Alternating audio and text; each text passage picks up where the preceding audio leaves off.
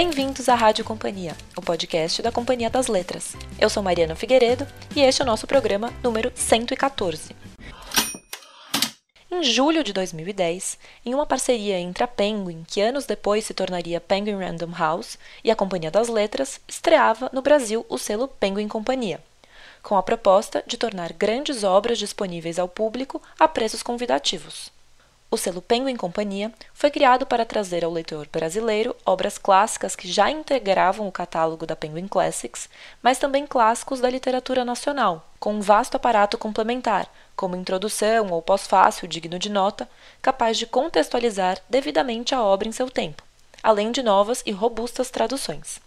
Isso é, a proposta do selo era trazer livros muito bons e baratos. Para estrear essa parceria, foram publicados O Príncipe, de Maquiavel, Memórias de um Sargento de Milícias, de Manuel Antônio de Almeida, Essencial, volume de histórias de Jorge Amado, e a pesquisa histórica O Brasil Holandês, de Evaldo Cabral de Melo. Agora, em julho de 2020, o selo completa 10 anos no Brasil, e para celebrar seus mais de 150 títulos no catálogo, a Companhia das Letras promoverá uma série de bate-papos ao longo da próxima semana. E para quem nos ouve depois, todos esses encontros serão gravados no canal da editora no YouTube. Além disso, a editora promoverá diversas atividades, descontos, brindes e kits especiais. E tudo isso vocês podem acompanhar nas redes sociais. O primeiro desses eventos comemorativos já aconteceu e foi um papo entre a Luara França, editora do selo que nos acompanha no programa de hoje, e a escritora e tradutora americana Flora Thompson DeVoe, responsável pela mais nova tradução de Memórias Póstumas de Brás Cubas nos Estados Unidos. O papo foi imperdível e a Flora trouxe um pouco da experiência e dos desafios de verter Machado de Assis para o inglês. Quem perdeu, a gravação está no Instagram da Penguin Companhia, que é arroba Penguin Companhia. Bom, agora eu vou contar um pouquinho da Penguin Classics para vocês. A coleção surgiu a partir de um acaso, que também marcou o nascimento da Penguin em 1935. Depois de passar um fim de semana no interior da Inglaterra, numa visita a Agatha Christie, o jovem editor Alan Lane percebeu que não havia nenhum livro interessante à venda na estação de trem. E foi assim que ele pensou que poderia tornar disponíveis boas obras de ficção a preços convidativos. Além disso, essas obras deveriam ser vendidas além das livrarias tradicionais, que à época vendiam quase que exclusivamente livros em capa dura. Ele também queria que esses livros fossem vendidos em tabacarias, estações de trem e outras lojas. Naquele mesmo ano, em 1935, surgiram os primeiros livros com a hoje tradicional figura do pinguim. A ideia, por sinal, foi de uma secretária que dizia que o animal era símbolo de nobreza e irreverência. Falando no pinguim, vocês podem acompanhar a evolução da logomarca ao longo dos anos no Instagram da Companhia das Letras e da Penguin Companhia. Naquele primeiro ano, Agatha Christie e Ernest Hemingway eram publicados em brochuras que custavam, como Lane gostava de dizer, o preço de um maço de cigarros. Já o selo Penguin Classics surgiu em 1946, logo depois da Segunda Guerra Mundial. Se o conflito já limitava a divulgação da literatura, especialmente na Europa, a leitura de obras clássicas era ainda mais escassa e estava restrita basicamente aos meios acadêmicos. Audacioso, Lane decidiu começar com a tradução de Odisseia, de Homero. E não numa versão comum, mas preparada pelo então pouco conhecido classicista e editor E.V. Real, que depois passou a dirigir a coleção de clássicos. Ele iniciou o trabalho em 1936 e terminou em 1944. A tradução da obra de Homero tornou-se o livro mais vendido da editora, com cerca de 3 milhões de exemplares, até ser superado, anos depois, por O Amante de Lady Chatterley e, posteriormente, por A Revolução dos Bichos.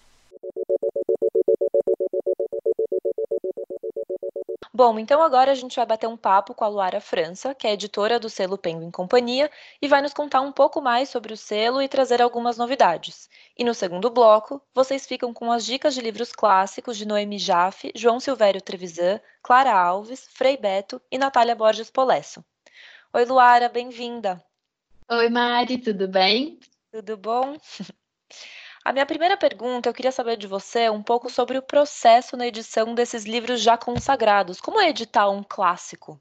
É bem diferente de editar um livro contemporâneo, assim, porque você tem outras preocupações. Por exemplo, em um livro clássico nacional, você tem que ter um bom estabelecimento de texto. É, o que é isso? Você tem que ter uma pessoa responsável por fazer a pesquisa para trazer esse livro da forma mais correta possível, com todos os parágrafos no lugar certo, com todos os capítulos, porque os livros publicados há muito tempo, eles tendem a passar por algumas mudanças editoriais. Então a gente tenta resgatar o máximo possível desse livro em seu projeto original. Então a gente chama isso de estabelecimento de texto. É uma coisa que a gente tem que se preocupar bastante com os livros nacionais. E no caso dos livros internacionais, a gente tem que escolher a melhor edição para fazer a tradução. Então a gente escolhe a edição que tem melhor estabelecimento de texto lá fora, para a gente poder fazer aqui. Então é uma preocupação bem diferente dos livros contemporâneos, que tem poucas mudanças né, nesse, nesse grosso do projeto editorial. É, também tem a questão da gente procurar sempre na Penguin trazer textos de apoio muito legais para o leitor. Então, tem que pesquisar bastante para saber qual é uma introdução legal, que dê bastante informação e que seja de, de uma, uma, leitura agradável. Então, a gente pode encomendar textos também de pesquisadores brasileiros sobre o assunto. Então, é diferente, é um processo que leva mais tempo, mas ao mesmo tempo é muito legal e muito divertido. Eu queria que você explicasse para a gente as distinções das cores e do Black Spine, do Grandes Ideias e Grandes Amores. Sim, sim, sim. É, é uma coisa muito, muito legal esse colorido da Penguin, né?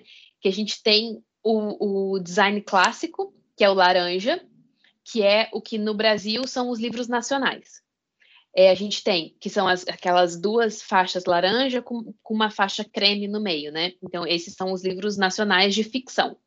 A gente tem nesse mesmo esquema, só que com verde, creme e verde, para os livros nacionais de não ficção, e a gente tem é, um, as faixas na vertical em azul para o Grandes Ideias, que são pequenos textos de grandes autores, que é para você ler e entender assim o, o cerne do pensamento de cada autor. Então são textos muito importantes, mas eles não necessariamente são livros completos. Então são capítulos de livros ou ensaios, é, assim são textos mais curtos que você pode ler e entender bastante do pensamento do autor em um texto pequeno. E a gente tem também com as listra, listras verticais em cor de rosa, que é a coleção Grandes Amores, que são pequenos textos românticos é, e clássicos. Mas é muito engraçado que esses textos românticos, como a gente, nos clássicos, a gente trabalha muito com ficção literária, né? São sempre amores trágicos e gente sofrendo, mas é, é legal também, eu gosto bastante. E a gente tem o, o, o que a gente chama aqui de Black Spine, né? Que é a fita preta embaixo com uma imagem em cima.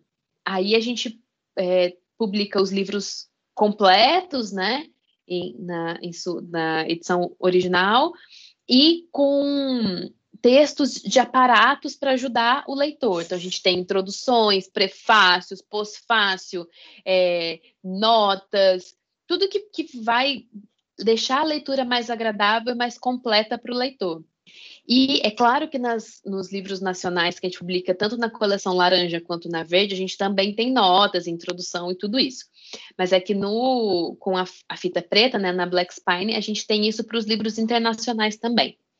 É, a gente sempre tenta na Penguin trazer a melhor tradução possível, então a gente se preocupa muito com isso. E essas notas da Black Spine, elas podem ser tanto da edição quanto da, do estabelecimento de texto, quanto do tradutor. Então, a gente tem essa mistura de notas, todas sempre identificadas, para ajudar o leitor. É bem legal como também a gente tem essa preocupação de não atrapalhar a leitura de fruição do, do, do de quem está pegando esse livro.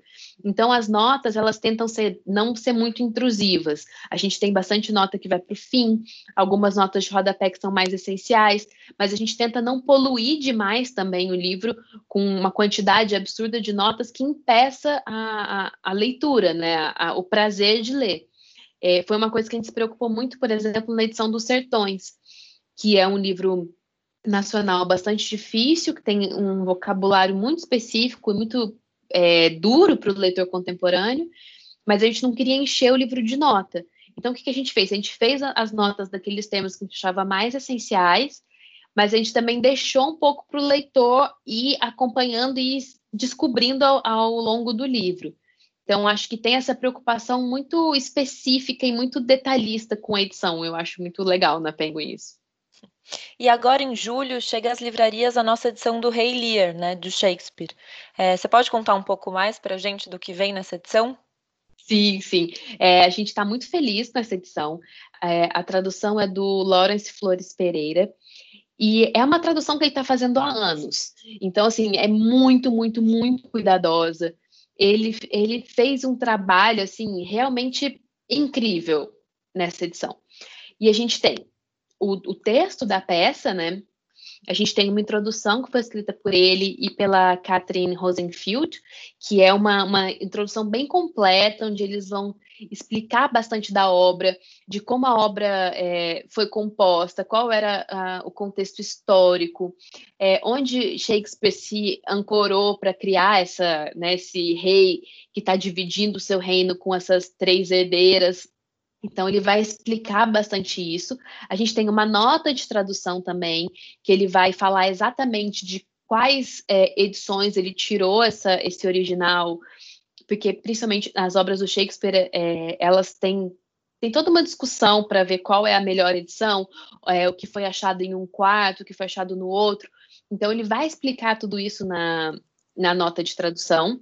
E durante a, a, peça, a gente também tem as notas específicas de cada, cada verso, né? E isso vai para o final do livro. Então, você tem um trabalho muito minucioso, que quem gosta do Shakespeare, quem se interessa por teatro, pode tanto fazer essa leitura ponto a ponto, bem, bem acompanhada né, pelo Lawrence, ou se é uma leitura que você está querendo fazer mais por, por, por fruição mesmo, por prazer pessoal, você pode ler de cabo a rabo sem se preocupar com as notas. Então, eu gosto bastante dessa possibilidade dupla que as edições da Penguin, principalmente do Shakespeare, elas dão ao leitor. Então, é uma, é uma edição ao mesmo tempo completa, para quem quer um conhecimento mais completo, mas é também uma edição simples para quem quer conhecer a obra e, e, ler pela primeira vez, por exemplo. É, é possível você fazer isso na, na edição da Penguin. Uhum.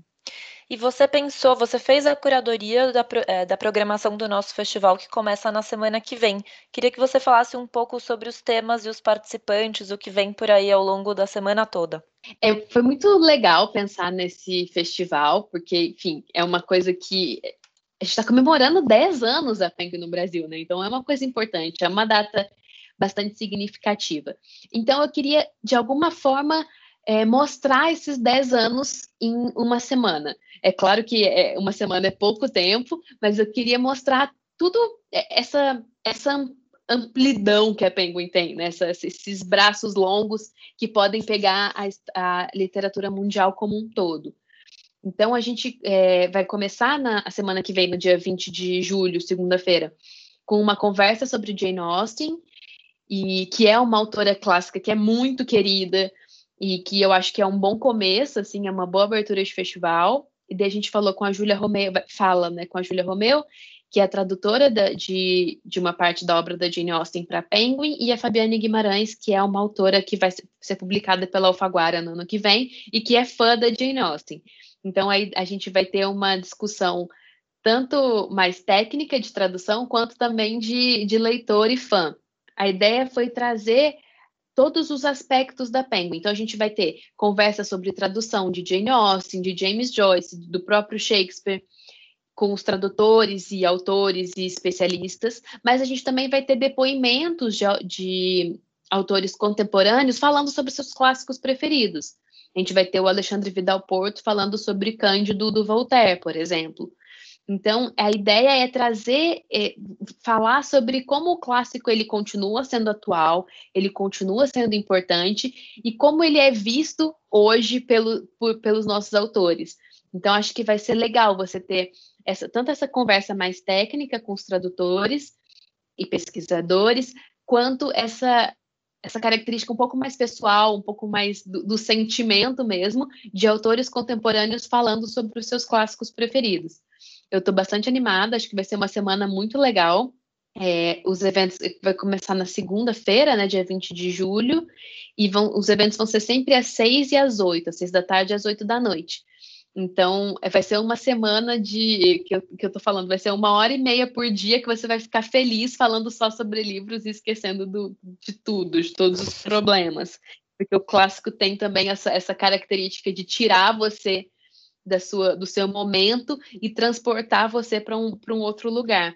É claro que a gente sempre vai fazer conexões com o presente, mas eu acho que vai ser uma semana muito de muita viagem nesse sentido. E é bom deixar registrado para quem nos escuta após o Festival de 10 anos da Penguin, que todo esse material vai estar gravado no YouTube da Companhia das Letras. É, eu sei que você levantou várias curiosidades sobre alguns dos nossos clássicos para as ações que a gente tem feito em redes sociais, enfim. Queria que você contasse algumas dessas curiosidades para a gente. Sim. É, tem uma curiosidade que eu, que eu gosto bastante, que é, é o 120 Dias de Sodoma, do Sade, é um livro muito importante para Penga, ele tem uma tradução muito bonita da Rosa Freire de Aguiar. E, mas ele tem uma, uma, história que é muito peculiar. Ele foi escrito durante a Revolução Francesa e o Marquês de Sade estava preso na Bastilha. Então ele escrevia em uns pedacinhos de papel assim e, e, e escondia, porque enfim ele estava preso, não era para ele ficar escrevendo essas coisas. E ele estava preso exatamente pelo tipo de literatura que ele publicava. Então ele enrolou o manuscrito e colocou no meio de, dos tijolos da Bastilha. Então esse manuscrito ele foi encontrado depois é, e ele foi publicado em 1904. Então, assim, ele foi encontrado na cela do Sade. Então, eu acho que é muito, muito legal essa, essa história do livro, dele de ser um, um, pedacinho de papel enroladinho ali, enfiado no meio dos tijolos da Bastilha. Eu acho, eu acho interessante nesse sentido. É, e aí, conta pra gente o que a gente pode esperar ainda em 2020 da Penguin. O que, que a gente tem por vir? É, a 2020 está sendo um ano muito atípico, né, para todo mundo, e não vai ser diferente para Penguin. É claro que a gente deu uma, uma diminuída no número de lançamentos por conta da pandemia e tudo que está acontecendo, mas a gente vai ter muita coisa legal ainda. A gente teve esse ano a publicação do Emma, da Jane Austen, foi a nossa primeira publicação exclusivamente em e-book. O livro impresso vai sair depois, mas foi uma ação legal, eu acho, de você trazer esse conteúdo primeiro para o digital, então foi uma coisa que eu fiquei feliz. A gente vai ter também a publicação do Rei Lia, que a gente já falou por aqui, e a gente vai ter também a publicação de, das cartas e máximas do Epicuro, que é, que é um trabalho muito, muito, muito bonito da professora Maria Cecília, da Universidade Federal do ABC, e que ela traduz direto do grego, e tem todo esse aparato que eu falei do Shakespeare, a gente também tem para o caso do Epicuro. Tem uma introdução dela muito legal, notas e ela ajuda você e ela, enfim, te leva pelo caminho todo. E o Epicuro é um filósofo é, clássico muito específico, muito muito peculiar, assim. Então, eu, eu acho que é legal você ver o quão contemporâneo ele pode ser. E a Maria Cecília ajuda bastante a gente nessa nova tradução que vai sair ainda esse ano. Legal. Por último, vou te perguntar uma coisa que eu não posso deixar de lado, né? Você tem algum livro que você tenha é um carinho especial, um que você tenha gostado mais de editar da Penguin? Tem. É, eu, eu, enfim, é, a gente gosta de todos os filhos da mesma forma, mas sempre tem um que a gente gosta um pouquinho mais. Mas, e eu acho que no, no meu caso tem um livro que eu fiquei muito feliz de editar pela Penguin, que foi A Falência, da Julia Lopes de Almeida, porque era um livro que eu não conhecia.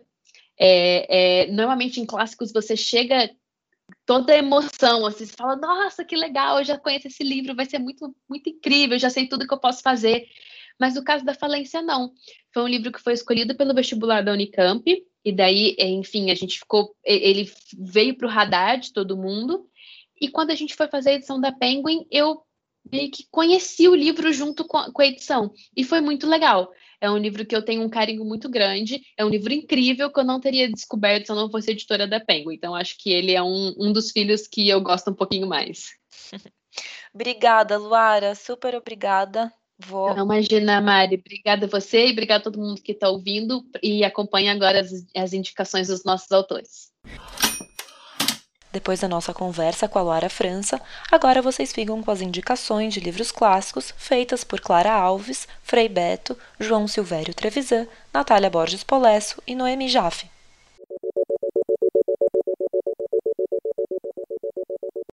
Oi, gente, eu sou Clara Alves, autora de Conectadas, que foi publicado pela editora seguinte. E quem já leu meu livro sabe que tem uma citação muito especial de orgulho e preconceito no final. A referência não é à toa. Orgulho e Preconceito é um dos meus clássicos favoritos. É, eu comecei a ler clássicos antes mesmo de ser leitura obrigatória, porque eu já tinha costume de ler em casa, é, eu ganhei O Pequeno Príncipe e assim eu fui seguindo, mas foi na escola mesmo que eu descobri os estilos e autores de que eu mais gostava, e foi quando eu também acabei ouvindo falar da Jane Austen. Só que, na época da escola, eu tinha um grande problema. Eu era daquelas adolescentes que odiava modinha. Então, assim, eu não gostava de Rebelde, eu não gostava de High School Musical, eu não gostava de Crepúsculo. Ou então, se eu gostava e, e começava a virar modinha, eu ia lá e desgostava. então, como a Jane Austen sempre foi muito querida, muito amada, todo mundo adorava ela, eu acabei indo enrolando a leitura e adiando, porque eu não queria ler naquele momento. Olha besteira, né? Me arrependi muito depois. e aí foi só depois que eu vi o filme, lá nos meus 17 anos, quando eu tava no ensino médio, que eu. É, e eu adorei o filme. Nossa, eu devo ter assistido assim umas quatro vezes numa mesma semana. E foi só lá nessa época que eu acabei com o meu preconceito resolvi pegar o livro para ler.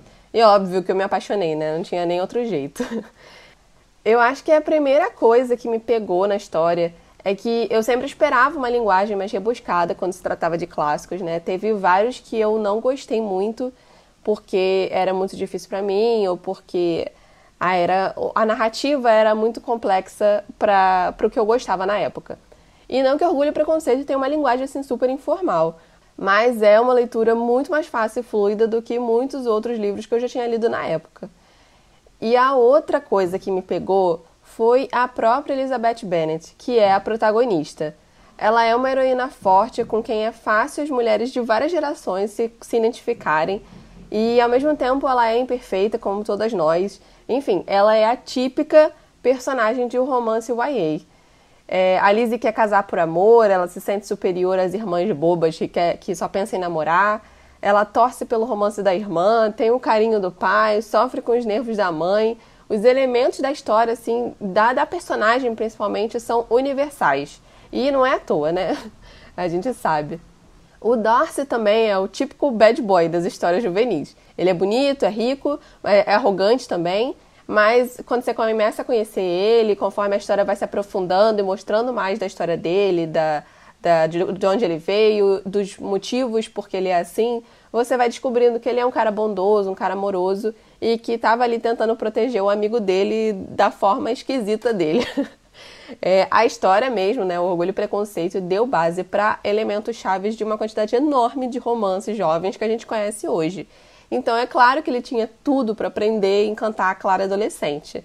Ai, gente, sério, me arrependo até hoje dessa fase modinha. Muita coisa que eu gostaria de ter assistido não assisti por causa disso. Hoje eu já não sinto mais tanta vontade de viver nos séculos passados como eu idealizava quando eu era jovem, né? Eu super queria viver no século XVIII, aqueles vestidos em bailes. Tinha toda aquela coisa do encanto do romance, né? Ser muito é, muito ideal, muito bonito, as palavras de amor e tudo mais, enfim. Eu era super bobinha por é, histórias de, de época, eu ainda sou. Mas hoje eu já não tenho mais vontade de viver naquela época, porque eu sei que não é tão fácil assim quanto parece nos livros. É, mas eu reli o livro recentemente e descobri que eu sou ainda mais apaixonada pela história agora, depois de todas as novas experiências e vivências que eu tive. A história flui muito bem, ela te deixa presa nos ganchos certos, te envolve com toda aquela mágica ali da história da, da Lizzie, conforme ela vai entendendo quem é o Darcy e por que, que ele fez as coisas que ele fez. E conforme ela vai percebendo é, que boa parte da, da, do preceito que ela tem sobre ele é um preconceito. E, e, e, assim, você fica muito apaixonada pelos personagens, eles são todos muito marcantes, muito reais. Alguns você não se apaixona tanto assim, né? Tipo a mãe da Jane, da, da Lizzie, que é super irritante. Mas são personagens muito palpáveis, muito reais. Você consegue imaginar eles como pessoas que existem de verdade. É, eles têm características muito fortes, muito, muito palpáveis mesmo. É, a história faz você torcer para que o Jane e o Sr. Bingle se reencontrem, para que os maus entendidos entre a Liz e o Sr. Darcy se resolvam.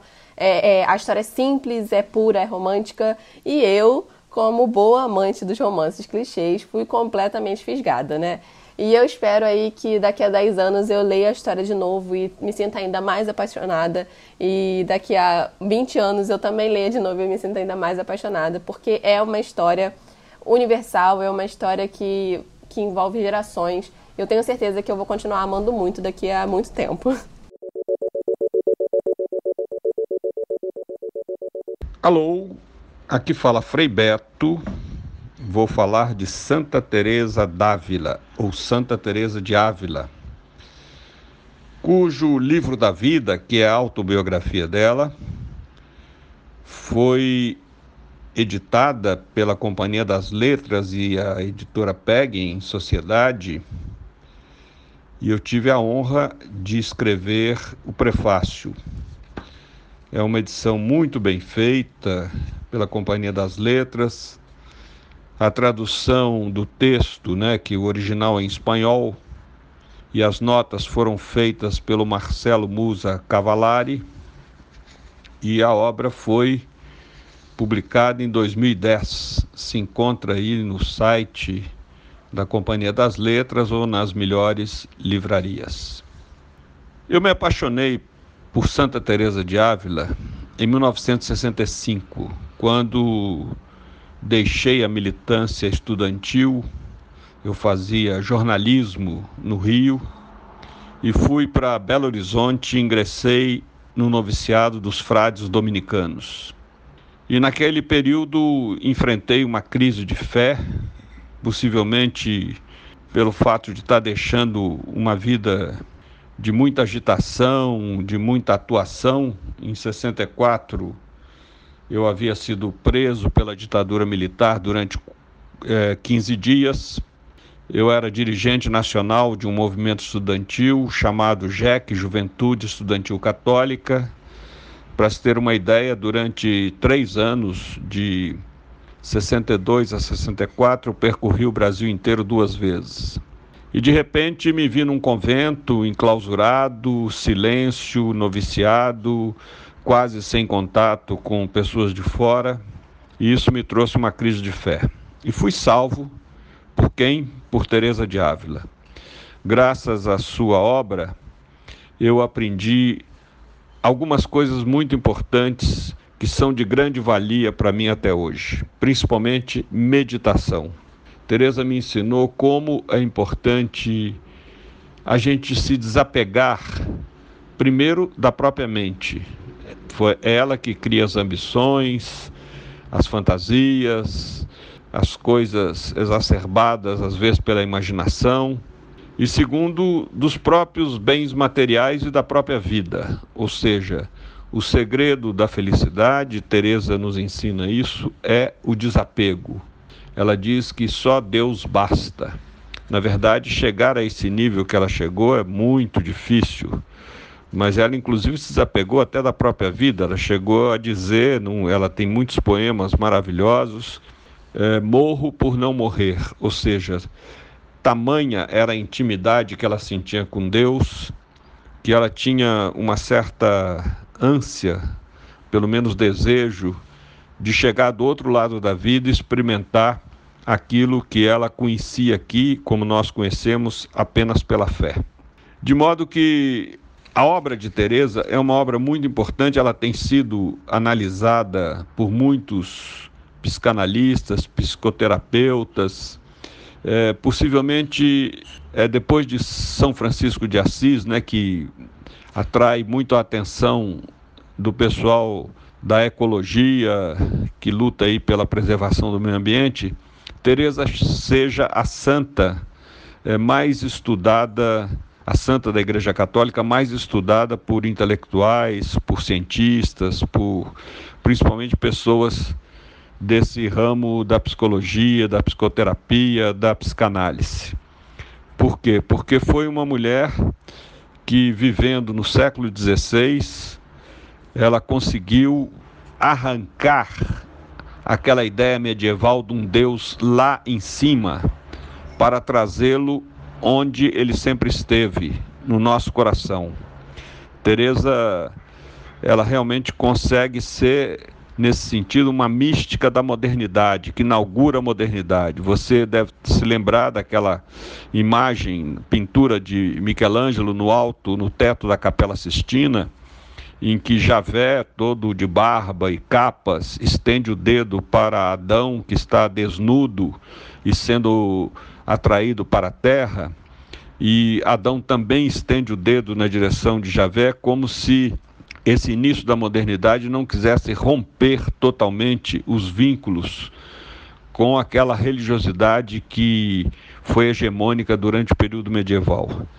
Ora, Teresa não só descobre uma espiritualidade centrada na experiência do amor, esse é o, o, o eixo da espiritualidade dela, né, o amor, como também é, ousa fazer críticas à igreja, isso em pleno período da Inquisição, a ponto dela ter sido até perseguida por inquisidores, até pelo núncio mesmo, o núncio, aquele representante do Papa na Espanha, chega a dizer que ela era uma pessoa exagerada, que teria que ser vigiada, como foi vigiada. E, no entanto, ela conseguiu prosseguir no seu trabalho, escreveu vários livros interessantes que eu recomendo insistentemente às pessoas cristãs e não cristãs para conhecerem a experiência de uma proto-feminista, de uma mulher que ousou assumir as suas convicções, a sua liberdade, eh, a sua paixão visceral pela experiência do transcendente. Então fica aqui a minha recomendação Santa Teresa de Ávila, Livro da Vida, que está na coleção dos clássicos da PEG em Companhia das Letras. Um grande abraço e que Deus nos abençoe e Santa Teresa nos encoraje. O romance A Outra Volta do Parafuso de Henry James foi publicado em 1898 e no Brasil tem o título de A Outra Volta do Parafuso. É uma obra que me impressionou muito quando eu a li, é, muitos anos atrás, e eu considero uma obra-prima de ambiguidade. Foi o que mais me chamou a atenção, na verdade, foi esse clima em que os meandros narrativos se confundem com meandros psicológicos, ah, especialmente porque ele é narrado em primeira pessoa e apresenta o ponto de vista da protagonista, que é uma governanta e preceptora de crianças no interior eh, da Inglaterra. Essa personagem eh, tem que tomar conta de duas crianças que, em princípio, tudo indica que estejam sendo possuídas por dois fantasmas de dois amantes. A grande jogada do romance é, na verdade, a ideia de que aquilo pode estar acontecendo, mas também pode ser alguma coisa produzida pela visão é, um pouco histérica da personagem principal. Não há nenhum sinal explícito é, de cada uma dessas possibilidades, mas apenas essa massa informe que vai tomando eh, toda a narrativa até o ponto de criar uma aflição típica do horror eh, psicológico, que é um horror, a meu ver, muito pior do que esse horror sanguinolento eh, que tem, enfim, perpassado ah, os nossos filmes contemporâneos, especialmente. É um horror extremamente sério, porque faz um debate profundo sobre a possibilidade de que uma grande repressão do desejo esteja produzindo uma formação reativa, aquilo que se chama em, em, em, psicanálise de formação reativa, quer dizer, alguma coisa que é colocada como um tampão para é, evitar a eclosão de um desejo muito profundo e que não tem condições de vir à tona senão através de uma outra situação. Então, é, é, a mim me parece que esse projeto, é, apesar de toda a linguagem do Henry James ser uma linguagem do século XIX, é um projeto extremamente moderno, porque não coloca nenhuma possibilidade de final fechado.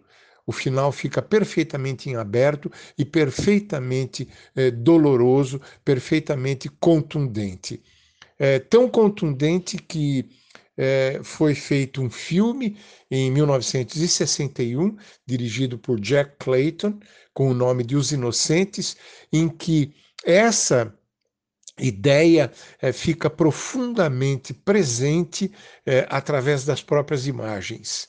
Então, o, o, todo o projeto do Harry James era tão moderno e tão impactante a ponto de produzir, mais de 60 anos depois, uma obra cinematográfica de grandeza extraordinária que conseguiu eh, captar e eh, apresentar em imagens aquela mesma ideia literária eh, de grande perspicácia, inteligência e talento da obra do Henry James. É, eu não sou particularmente fascinado por romances de mistério nem de fantasma, mas esse me encantou exatamente por conta da sua eh, profunda ambiguidade.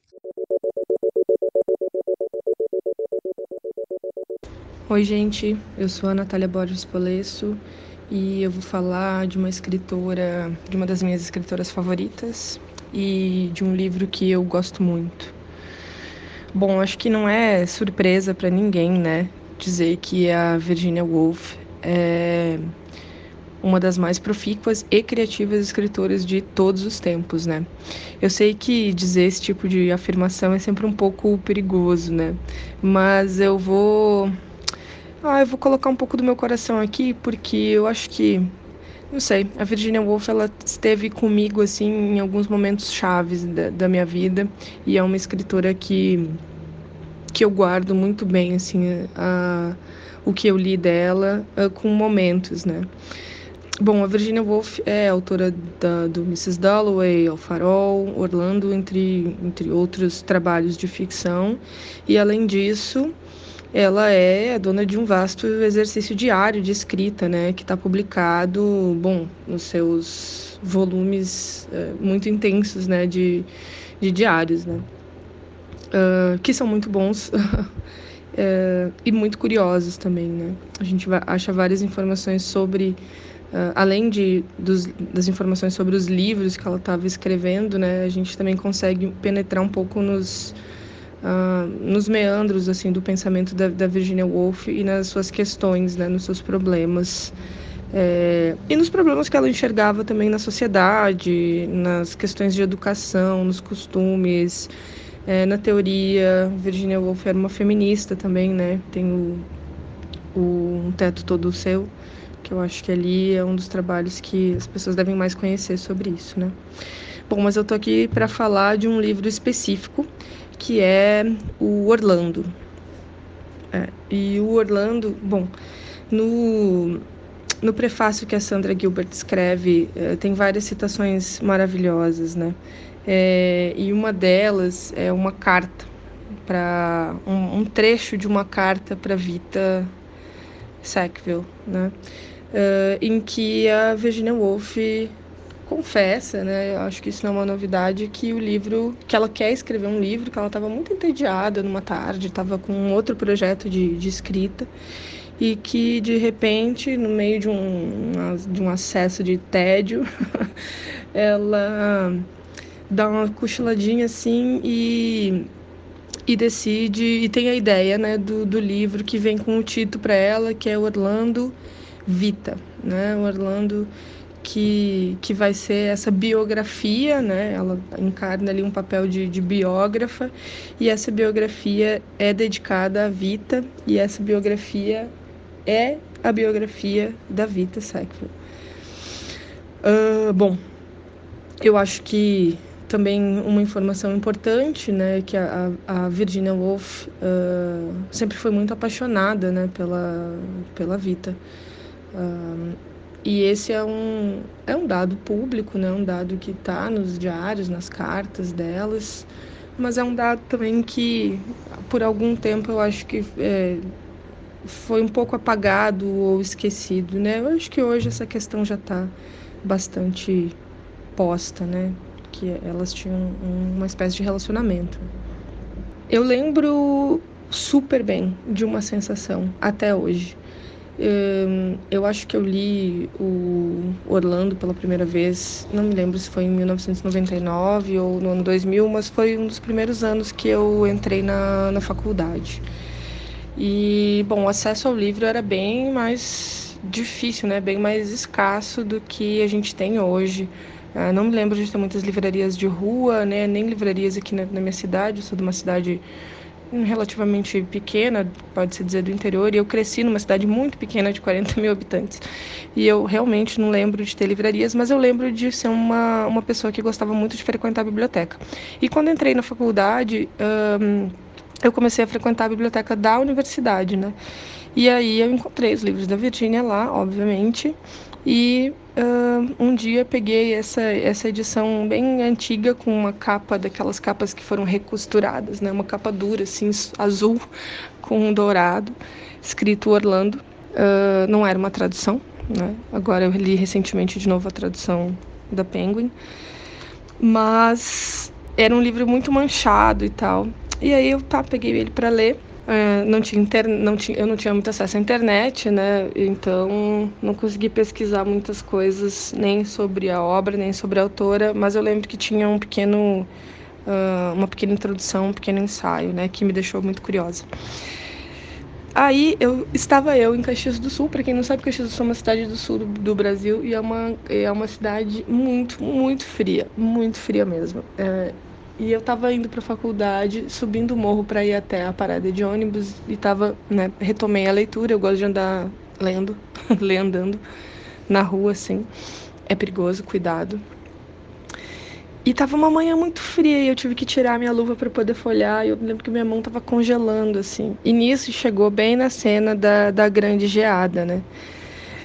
E para mim aquilo foi foi tão estranho, assim, e, e, é um livro tão engraçado também, um, de sentir a sensação de que eu podia ser Orlando, né? De que eu estava lá caminhando numa fina camada de, de gelo no, uh, em Caxias do Sul, uh, colada ao meu duplo Orlando. E isso fez eu me apaixonar, assim, né, pela, pela Virginia Woolf, e talvez aí eu também já estaria apaixonada pela minha própria Sasha. uh, e isso nos, nos uniu um pouco mais, né. Bom, mas eu acho que Orlando é um romance genial, justamente porque ele é um romance sobre várias questões, né. Ele se passa do século XVI ao século ao século XX, eu acho, né, onde Virginia estava naquele momento. Uh, aonde não, né? Quando a Virginia estava naquele momento. e ele é um, um romance que vai refletir sobre essas questões de modernidade, que vai refletir sobre questões de literatura, porque o tempo todo, né, Orlando encontra com pessoas, por exemplo, com o crítico literário lá, o Green, né, que que vão dizer alguma coisa para ele. Ele sempre tem esse desejo, né, de, de escrever e é um cara muito conectado com a natureza. Né? Então tem esse, esse, essa construção da persona do escritor ali em Orlando também, de ser uma pessoa apaixonada, mas que no fim é, fracassa um pouco, ou é fracassado, né? Uh, talvez pela. Uh, talvez pela. sei lá, pela falta de crítica ou pela má crítica, né? Então, e, e, é, e, ele é, e o romance também é construído muito ironicamente nesse sentido, né? O biógrafo sempre está se remetendo ao Orlando de uma forma irônica. Bom, mas para além de falar de ser um romance que vai analisar né, a modernidade ou a chegada à modernidade e que vai analisar a literatura né, por esse viés, ele também é um romance que vai criar uma discussão imensa sobre gênero. Né? e de como gênero é um, um dispositivo com o qual a gente pode brincar, né? Todo mundo deve saber, né, que Orlando, lá pelas tantas no livro, vai é, se transformar em uma mulher, né? Uh, de Lord para Lady. Então, eu acho que essa discussão e quando ela traz, né, digo, na época que ela traz, é, é uma coisa que, enfim, que é inusitada. Eu acho que aí está talvez a, a genialidade, né, desse, desse encontro, desse livro. E talvez ali eu também estaria me tornando a minha própria escritora, assim, né? Como Orlando. Uh, então, para mim, esse é um livro que, que me marcou muito e recomendo a releitura dele. Relendo algumas passagens, né, para falar nesse podcast. É, eu me dou conta também dessa chave que talvez eu não tenha pegado lá quando, em, no ano 2000 ou 1999, quando eu tinha 18 anos li pela primeira vez, que é essa chave da ironia, né? Que parece atravessar o livro mesmo, é, e pensando na intenção e no, e no contexto, né? Dá para ver que, que a Virginia está o tempo todo né, com essa voz de, de biógrafa que de biógrafa que está fazendo uma crítica mesmo aos costumes, que está fazendo uma crítica é, à literatura, né, a quem pode produzir literatura.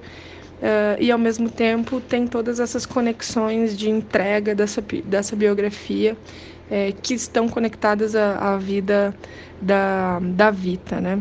Acho que é isso. Acho que ah, talvez o que mais me, me ligue assim a esse livro é a descoberta, eu me descobrindo como escritora também, e eu acho que a descrição da cena da, da grande geada. É, eu lembro de estar com a cabeça baixa dentro do livro, esperando o ônibus na parada de ônibus, e quando eu levantei, assim, depois de ter lido a descrição da cena da geada, é, olhar as pessoas ao redor, assim, que estavam também esperando o ônibus ou indo para os seus trabalhos, pensar se essas pessoas não iam congelar nos bancos da faculdade, na rua, em algum momento, assim, se o tempo não, não pararia, não congelaria e tudo, e tudo na minha vida ia mudar. E eu acho que de fato é uma leitura transformadora. Então, é isso.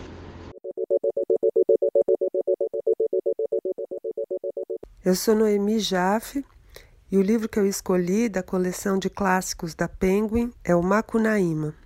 Eu escolhi o Macunaíma porque ele é, ao mesmo tempo, a vitória e o fracasso do Brasil e do brasileiro. Negro, branco e índio, com corpo de adulto e cabeça de piá, malandro e otário ao mesmo tempo, egoísta e generoso, não é suficientemente esperto para derrotar a ganância e o acúmulo do gigante Piaimã, mas mesmo assim consegue matá-lo. Só que ele não aproveita a reconquista da Muiraquitã, perde os dois irmãos no caminho de volta e ainda no final se deixa envolver novamente pelo canto da sereia para acabar destroçado. Numa nova espécie de renascimento, ele se transforma em estrela, mas, segundo a Gilda de Melo e Souza, que escreveu um dos ensaios mais importantes sobre o Macunaíma, que é o Tupi e o Alaúde, ele se transforma numa constelação que só pode ser vista a partir dos Estados Unidos, o que é uma grande ironia. O livro é uma síntese do Brasil, um país cujas lutas parecem condenadas a morrer na praia e quando conseguem ultrapassar esse ponto, chega alguém e destrói tudo antes que dê tempo de fazer durar. Será que a gente nunca vai sair desse circuito? Além disso, o livro tem a ousadia da linguagem, que mistura tempos, espaços, o português castiço ironizado na carta para as Icamiabas, misturado ao português popular e oral, que passa a admitir erros gramaticais, como, por exemplo, começar a frase com pronome indireto, que era uma coisa proibida até então. Tem também um enxerto de episódios da vida pessoal do autor, Mário de Andrade, e a recuperação de um livro de antropologia escrito por um alemão no final do século XIX, chamado Koch Grimberg. O livro se chama Do Roraima ao Orinoco. Nesse livro, esse antropólogo fala do povo Tapanhumas, de homens vermelhos, e conta que em um dos seus mitos fundamentais está o Macunaíma, ou na língua deles, o grande mal. O Mário de Andrade transformou esse grande mal original num herói anti-heróico, ou o herói sem caráter. Esse sem caráter do subtítulo do livro não deve ser entendido negativamente, como se fosse alguém mau, mas no sentido literal, de uma criatura proteica, ou como diz o José Miguel Wisnik, o perverso polimorfo, alguém que ainda se encontra num estágio infantil de desenvolvimento e que, como a água, se adapta rapidamente a qualquer circunstância de acordo com a conveniência e não por algum princípio fundante. O livro também reúne histórias do folclore brasileiro. Há uma especulação filosófica maravilhosa e urbana sobre a fetichização e a transformação dos homens em máquinas. O livro, no final, né, a gente descobre que ele foi narrado por um papagaio que ouviu tudo do Macunaíma, e esse papagaio conta essa história inteira para o narrador, que certamente é o próprio Mário de Andrade, que conta tudo para nós. Nesse sentido, o livro também é uma vitória da própria narração, da própria história, como diz o Haroldo de Campos no seu ensaio sobre o livro, que também é o ensaio fundamental, A Morfologia de Macunaíma. Esses dois ensaios, o Tupi o Alaúde e a Morfologia de Macunaíma, de certa forma se contradizem, porque a Gilda assegura que o Macunaíma é um perdedor, um derrotado, enquanto o Haroldo diz que ele é um vitorioso. Eu, da minha parte, acho que os dois estão certos, cada um com a sua argumentação. Outra coisa é, de que eu gosto muito no livro são os trechos cubistas de associação livre e enumeração caótica, com listas e listas de bichos e plantas. E esse livro é tão moderno e tão atual que ele parece ter sido escrito na atualidade. É isso que me encanta nesse livro, além do fato, claro, de que ele, o tempo todo, todas as vezes que eu li esse livro, ele me faz pensar sobre o destino do Brasil. E no momento que a gente está vivendo agora, é, acho que não, é um dos livros mais interessantes de se ler para pensar no que a gente tem vivido no último ano e meio. É isso. Obrigada, gente.